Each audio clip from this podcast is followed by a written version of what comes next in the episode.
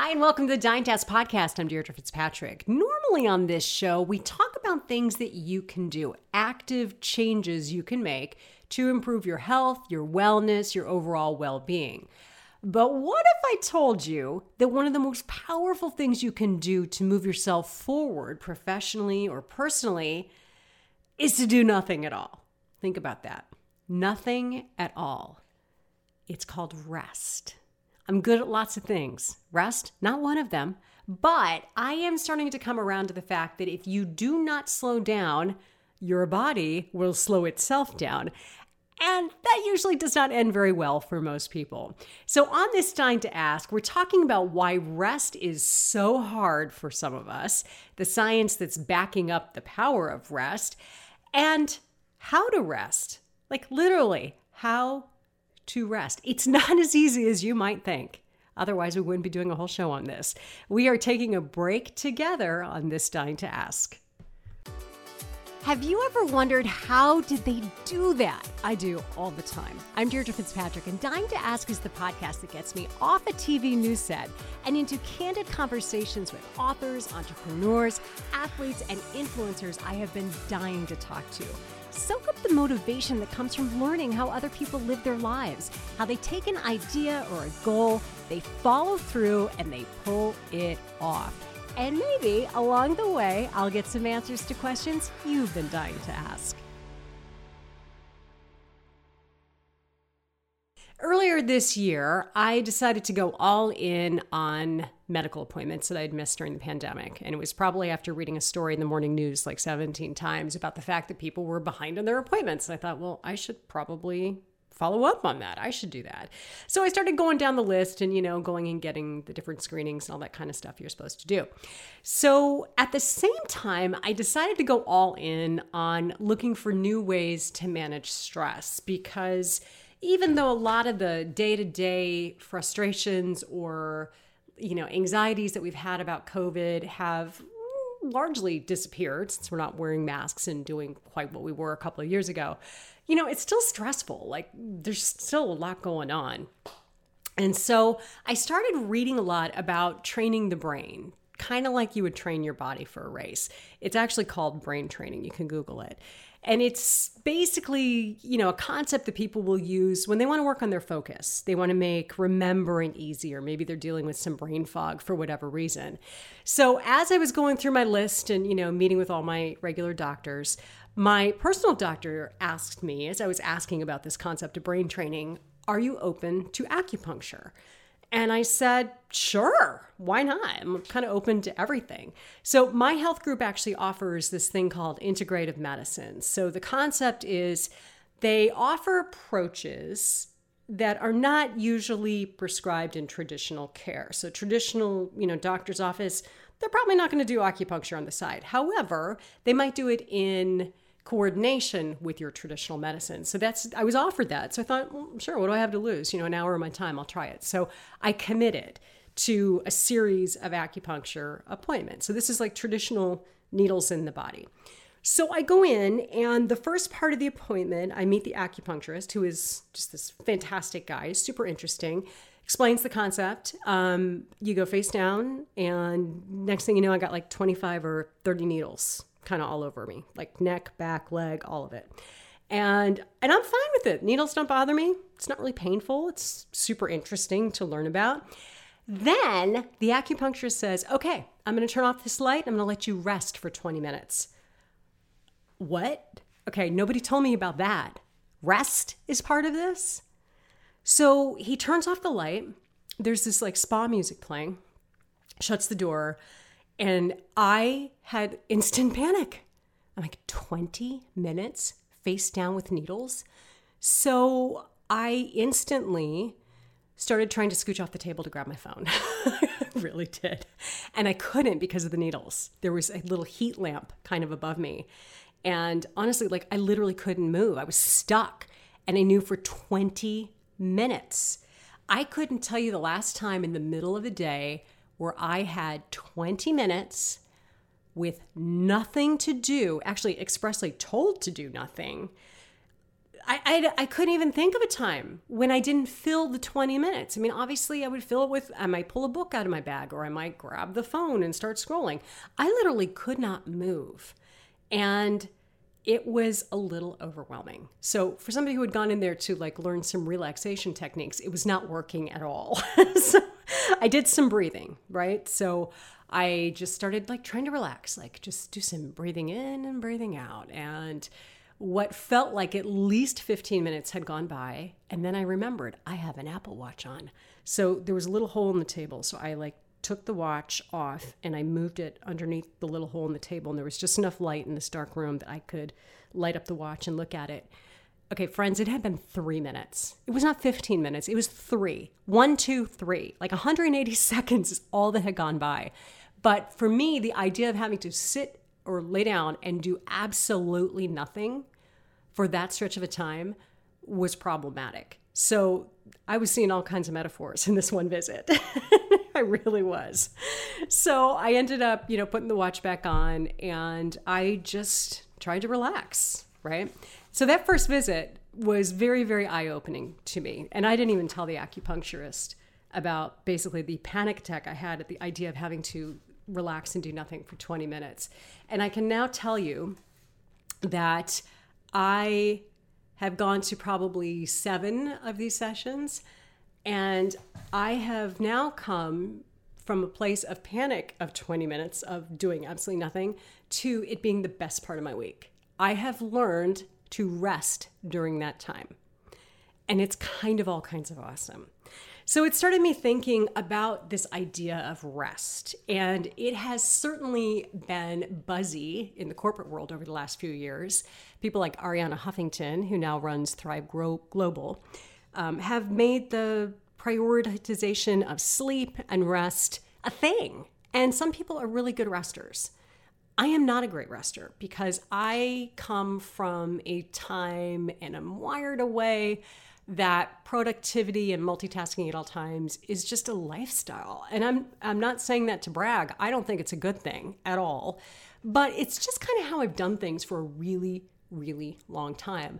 But I don't think it's a really good way to do life. Definitely not anymore. So I started thinking a lot about rest and like learning more about why we need to rest. So there are some really obvious reasons why we need to learn how to rest. First thing is resting helps your body recover. So life in general tears your body down. If you got up and, you know, got into the commute this morning, you know what I'm talking about. Having some quiet and some rest is what helps get your brain back together. And then the second part, which probably all of us can can relate to, is just the stress relief. So if you are stressed in any way, it messes with all kinds of things. And to be fair, being stressed or facing any kind of stress is just part of being human. You have to deal with certain levels of stress. But stress does impact a lot of things in your body. So, obviously, we now know the science tells us that stress influences your hormone levels. So, levels like your cortisol level, your fight or flight response. Back in caveman times, fight or flight saved your life. These days, uh, crazy cortisol can make you just feel overwhelmed, in addition to just all the other things that you have going on. Rest is what calms and manages that response. So, giving yourself a brain break is something that can help not only how you physically feel, but also intellectually how you think and you process information. So, for example, and I've talked about it on this podcast before, getting a break, giving your brain a little bit of space to decompress can make you more creative. I work in a creative field. I create content when I'm not reading the words that other people wrote for me to read, um, anchoring. I create content. I cannot just pull that out of nowhere. People think I do. I don't. I promise you I don't. The ideas come to me at all times and in all kinds of weird places. The Notes app on my phone is a bizarre place. But I, I have to track all that stuff because I never know when I'm going to think of something. You have a good think, you want to make sure you remember what it is. So, giving yourself a brain break is perfect if you need to think of something really creative. If you need to clear your head, it is fantastic to to improve your productivity in addition to the creativity. If you have a big decision to make, you need to think about it, but you can't really think until you sit back and you really relax a little bit. So, you know, that's why we say sleep on it if you have a big decision to make. So, sleep, rest, very important. Think about your kids when they were little, or maybe they are little right now, or maybe they're teenagers. are they better before or after a nap? Probably after. Teenagers need lots of sleep. Are they better after they've gotten a good night's rest? Absolutely. And adults are the same way. So, my acupuncture experience of forced rest was a total disaster the first time because I wasn't really prepared to rest. And I think that that's maybe part of it is maybe rethinking how we look at rest. So now that acupuncture appointment is the best 20 minutes of my week. It is, but I had to learn how to get there. And I also had to go in with a plan on how I was going to rest during that time. Sounds ridiculous, but I'm telling you, this thing works. So if you are not a good rester, then maybe you need to have a plan as well. Or you need to at least embrace the idea that you've got to build in some little rest breaks into the day. So I've got three things for you. First one is turn off your phone and don't turn on the TV. Unplug. If you want a quiet brain, you need some quiet. So turn the stuff off. And I say this as a person who earns my living in making that noise, right? I mean, I earn my living on television and in this podcast right now and creating content online. But I don't have stuff on all the time. If I did, I would never be able to create anything. So I think if you want a quiet brain, you need to have a little bit of quiet in your life and really be a little bit more purposeful or intentional in how you consume your content, wherever that content is coming from. So in my house, for example, I don't have the TV on as background noise. I grew up in a house that had the TV on as background noise a lot of the times, but I don't have it on all the time. Um, I don't leave news running all the time. And when my kids were small, it was because I wanted them to have context on what they were watching. There's a lot of stuff in news. I wanted them to have context. So if it's on and we're consuming mm-hmm. it, it's so we can have a conversation about what we're watching. So the first thing I would say is turn down the noise. Second thing is, Stretch and breathe. So before you even try to take your little rest break, think about stretching and releasing some of the tension that you're carrying around. So, most of us carry that tension probably in your shoulders. I bet you do. That's where I have it for most point, or maybe in my neck, because we spend so much time on a screen most of the time. So, think about stretching. So, here are just a couple of, I mean, I know this is, you know, an audio program for you guys. So, here are a couple things I would suggest. If I'm feeling really tense, I will reach straight up, right? So just reach straight up, maybe lean to the right, lean to the left. I showed a friend at work this week my favorite stretch. I don't even remember where somebody somebody taught me this years ago and it's fantastic. If you stand up against a wall, any wall will do. Get your feet right against the wall, butt against the wall, shoulders against the wall. Need good posture for this. Now take your arms and you're going to make like a W with your arms, right? So um, have your hands kind of like jazz hands, kind of next to your ears. And now try to flatten your whole body against that wall. It's hard. Just hold it for a second. Then slowly start to raise your hands above your head, still with all those body parts in contact with the wall, as high as you can go, and then lower them down. Do it a couple of times. It's an amazing stretch. And that stretching releases some of that tension, which will instantly relax you, make you feel a little bit more restful, and give you just a little bit of energy as well, which is pretty cool. So, stretching is one part of it, but then breathing is the other part. So, if you've ever had a panic attack, or maybe you've just struggled to calm yourself down, or you have a kid who's having like a little fit over something, what's the first thing that someone will tell you? Breathe, breathe. There's nothing more annoying in that moment than somebody telling you to breathe. But we tell people to breathe because breath is life, right? So, as I take a deep breath, deep breaths, and there are lots of different breathing techniques, um, are a really good way to calm yourself down and to feel a little bit more restful.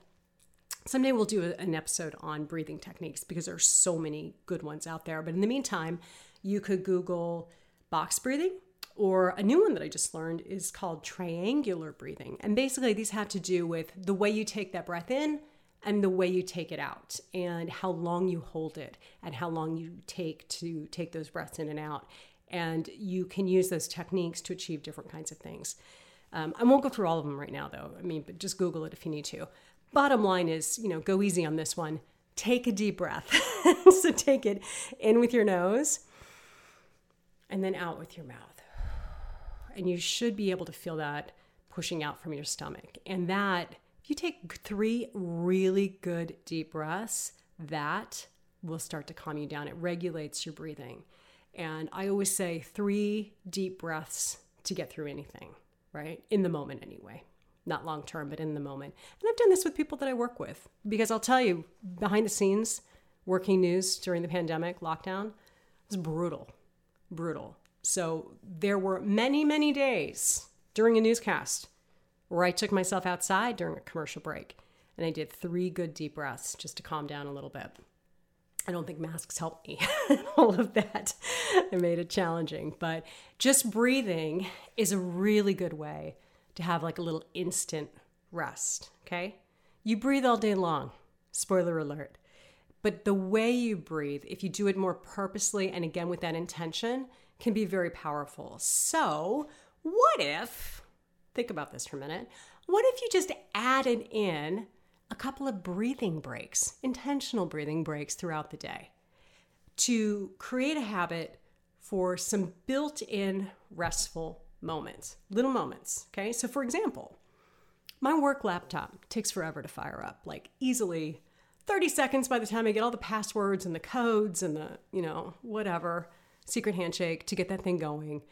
It's it's a good 30 seconds. And as I stare at the little thing spinning, I just find it so irritating. So what if I use that time to add in three deep breaths before I even get started on the day, before I even get into a rundown for a newscast to start critiquing scripts, all that kind of thing? What if that was a time, something I got to do anyway, something where I'm not really doing anything else but getting kind of anxious? What if I just took that time to take three really good deep breaths? What would be another time? Um, something you got to do. Getting into the car it takes you a second to, to get the car started. And maybe, what if, like, every time you got into the car, as the car was, you know, kind of firing up, what if you took that time, 10, 15 seconds, and you just took a second to take a couple of breaths and then you started driving? I mean, how many of those little like back up, bump into something accidents might you avoid if you took a little rest, a little teeny tiny rest to center yourself and just relax a little bit? That's actually a really good idea. That should be like on a driving test. So think restful moments, not necessarily a nap. Okay, so step one was turn down the noise, turn the phone off for a while, don't have a screen going. Step two, stretch and breathe, taking those little restful moments. And then step three, I just talked about naps. Naps are awesome. I mean, naps are regenerative, they're relaxing, they're just they're just delicious. Problem is not everybody's got time to nap. I mean, if you've got like a, a full life, taking a nap in the middle of the day might be frowned upon, right? Like maybe your boss might not be so happy if they said, Well, where's Fitz? Oh, she's napping right now. I would not I can tell you that would not go over well where I work. Um, but if you have maybe you have like a flexible schedule, maybe you have um, I don't want to say work from home because that's like the joke. People aren't working from home, but maybe you have a little bit more of a flexibility built into your day. Maybe you got 20 minutes. I used to work with a guy who used to, at the end of the morning shift, uh, before he headed home, because he had kids, he would go out to the back parking lot, set an alarm, and he took a 20 minute nap in his car before he went home to deal with his kids and start the rest of his day because he knew he had another eight hours of, of stuff ahead of him.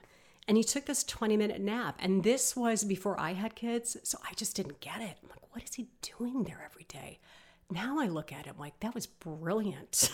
Such a smart thing to do.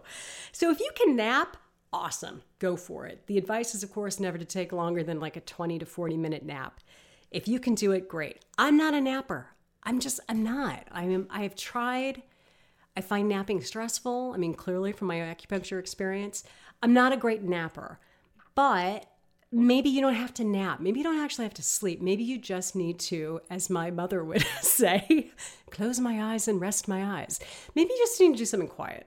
So maybe rest doesn't have to mean sleep. Maybe rest can just mean doing nothing really, like relaxing or doing something that's really low impact. So for me, that might be reading a book. Maybe it is just sitting still outside, sitting in the sun. Maybe it is sitting in a chair, closing your eyes, and just seeing if you fall asleep. Maybe just doing a little breathing.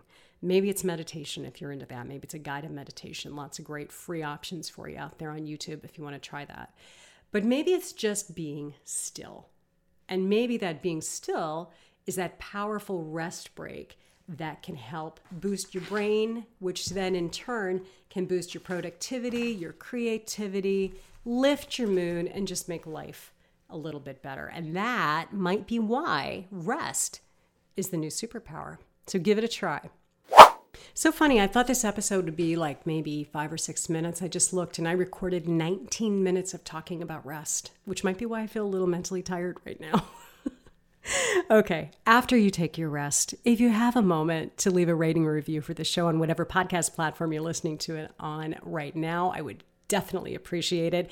It is the fastest way to grow a show. And that is why everyone from NPR podcasts to Oprah to Jason Bateman on SmartLess, if you haven't listened to that show, it's phenomenal, to even me, asks you for these reviews and ratings. They really are a big deal. Thanks for listening today. I hope you found it helpful, and we'll see you next time on the Dying to Ask podcast.